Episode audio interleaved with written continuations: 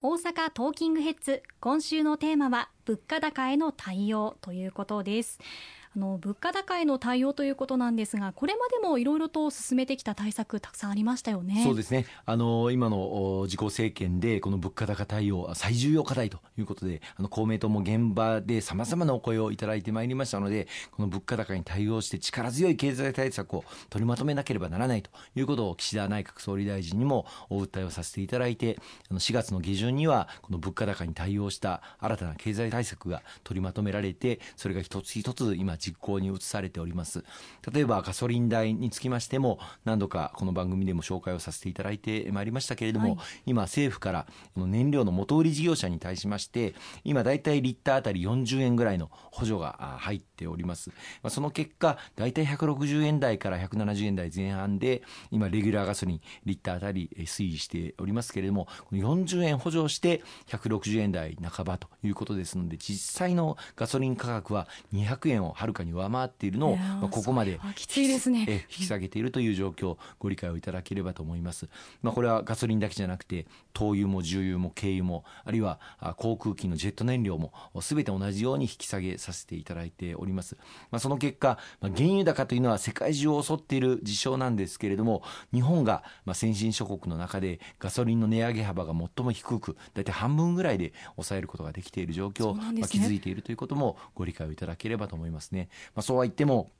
ガソリンレギュラーリッター160円台というのはまだまだ高い状況ですので負担感を感じていらっしゃる方も非常に多い。そんな中で支援策もさらに強化をしていかなければいけないと。各地方自治体ごとにその地域に合わせた物価高対策を取れるようにと国で交付金を1兆円確保させていただきました。地方創生臨時交付金というんですけれどもこれを各地方自治体に交付させていただいて物価高対策また燃料高騰対策それぞれの自治体ごとに力強く取り組んでいただいております、まあ、家計の負担がこの物価高で大変大きいので例えば子どもたちの給食費を無償にしようとかあるいは水道料金を減免をして3ヶ月4ヶ月無料にしようとかということをまあ決めていただいております、まあ、大阪におきましても大阪府ではこの国からの交付金を活用して子どもたちに1人1万円分のギフトカードを届けるということも決定をしていただきましてそれぞれ今順次お届け始まっておりますけれども、まあ、こうしたしたことが家計の負担軽減にお役に立てればというふうに思っていますね。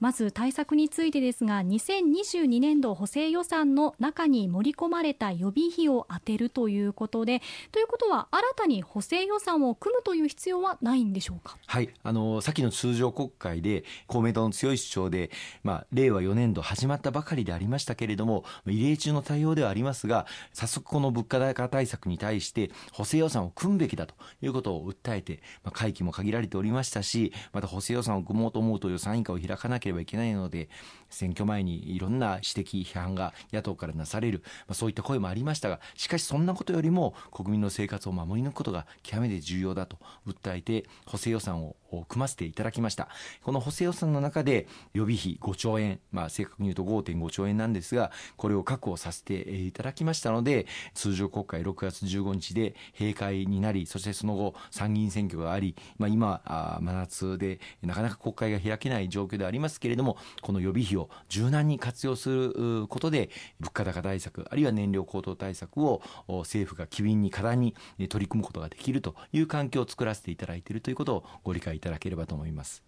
物価高対策に2572億円を支出することを決めたわけですけれどもこれは内訳はどのようになっているんでしょうか、はい、あの今回その予備費5兆円を活用いたしまして今おっしゃっていただいた2572億円を支出することを決定をいたしました。一つは電気料金の負担が電気代が上がっていて、えー、馬鹿にならない状況になっておりますので、えー、また合わせて電力の需給の逼迫が懸念されていてこの需給バランスス電力の需要があまりにも大きく増えると計画停電のようなものを組まなければならなくなってしまう、まあ、こうしたことを避けるためにも節電をあるいは省エネを国民の皆様に訴えかけるために節電のためのプログラムに参加をしていただいた方にお一人2000円分のポイントをお配りするという事業を1784億円投入をするということを決定をさせていただきました。順次今月頃からこの節電プログラムあの始まってこようかというふうに思いますので、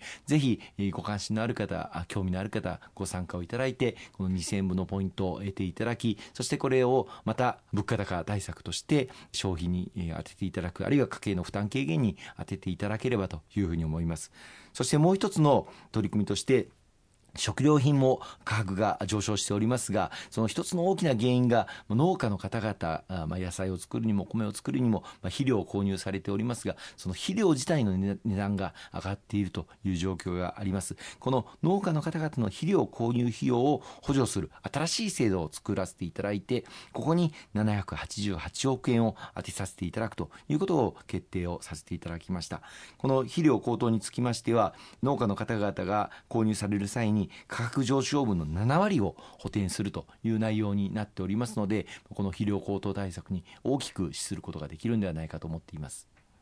まず1つ目の節電プログラムなんですけれどもこれはポイントが付与されるというふうに先ほどもおっしゃっていたんですがこれ詳しくはどういうことになってるんでしょうか、はい、まだ詳細今のこの収録段階で決まってないので詳細をなかなか申し上げにくいんですけれども先ほど申し上げました通り電力会社がそれぞれ節電ポイントなどをあの発表していますのでそれに参加していただいたご家庭に2000円分のポイントをあの付与する。また事業者の方々企業の方々には20万円分のポイントを付与することで、まあ、節電にもご協力をいただくということでございます。うん、これはいつ頃から制度開始となるんでしょうか？8月中には制度開始するというふうになっておりますが、うん、今の段階ではまだ詳細収録の段階ではまだ分かっていないという状況です。うんはい、ただ最近やっぱり暑いですよね。その夏場熱中症も対策も含めてエアコンなどでどうしてもちょっとつけてしまいますのでそういった消費電力が上がってしまう中で家計に与える影響もこれは大きいですよね。電気料金というと、はい、あのぜひですね特に高齢者の方々をはじめ熱中症が懸念される方はあの遠慮せずあのエアコンをつけていただきたいというふうに思います。でそうした方々に対する支援策というものを充実強化をしていきたい確かに電気代上がってますので電気代を節約したいというお気持ちもわかるんですけれどもそれで熱中症になって倒れて搬送されてしまっては元も子もありませんので、はい、ぜひその熱中症対策というのを意識しながら可能な範囲で節電をしていただくということが一番大事なんではないかと思います。まそうした電気代の負担に対する軽減措置として先ほども冒頭申し上げましたけれども大阪の松原市なんかでは電気代補助というものを高齢者世帯に1世帯当たり1万円分国国の交付金を活用してお届けをするといったことをやっている自治体もございます。しっかりとしたその家計の負担軽減にも合わせて努めていきたいと思いますね。はい。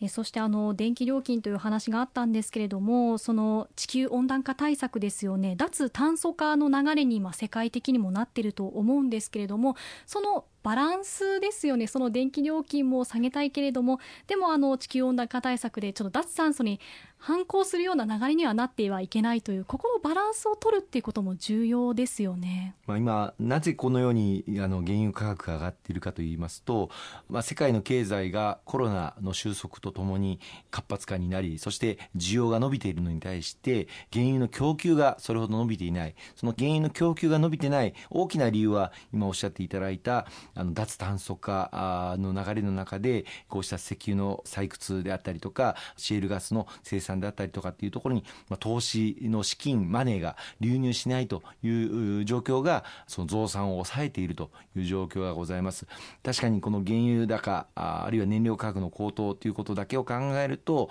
値段を引き下げるために増産をしてもらいたい、まあ、日本は実際に中東諸国に対して石油の増産というものを要請をしているんですがそれは地球温暖化に逆行してしまうという側面もあるんではないかというふうに思います、まあ、そう考えるとこれから目指すべき点としてはこうした石油石炭の燃料に依存しない社会再生エネルギーであったりとかあるいは省エネをさらに進めていくこうしたことが極めて重要になってくるというふうに思います。また合わせて原子力発電の活用についても今後大きな議論になっていかざるを得ないと思いますね。やはり安全がきちっと確認できたそうした原子力発電については再稼働していくということが私は必要なんだというふうに思いますし岸田総理も今年の年内に9期の原子力発電所これは厳しい原子力安全基準をきちっと満たした合格サインが出たその原発については再稼働していくという意味で再稼働を目指していくということを表明していますけれどもこれも着実に進めていくことが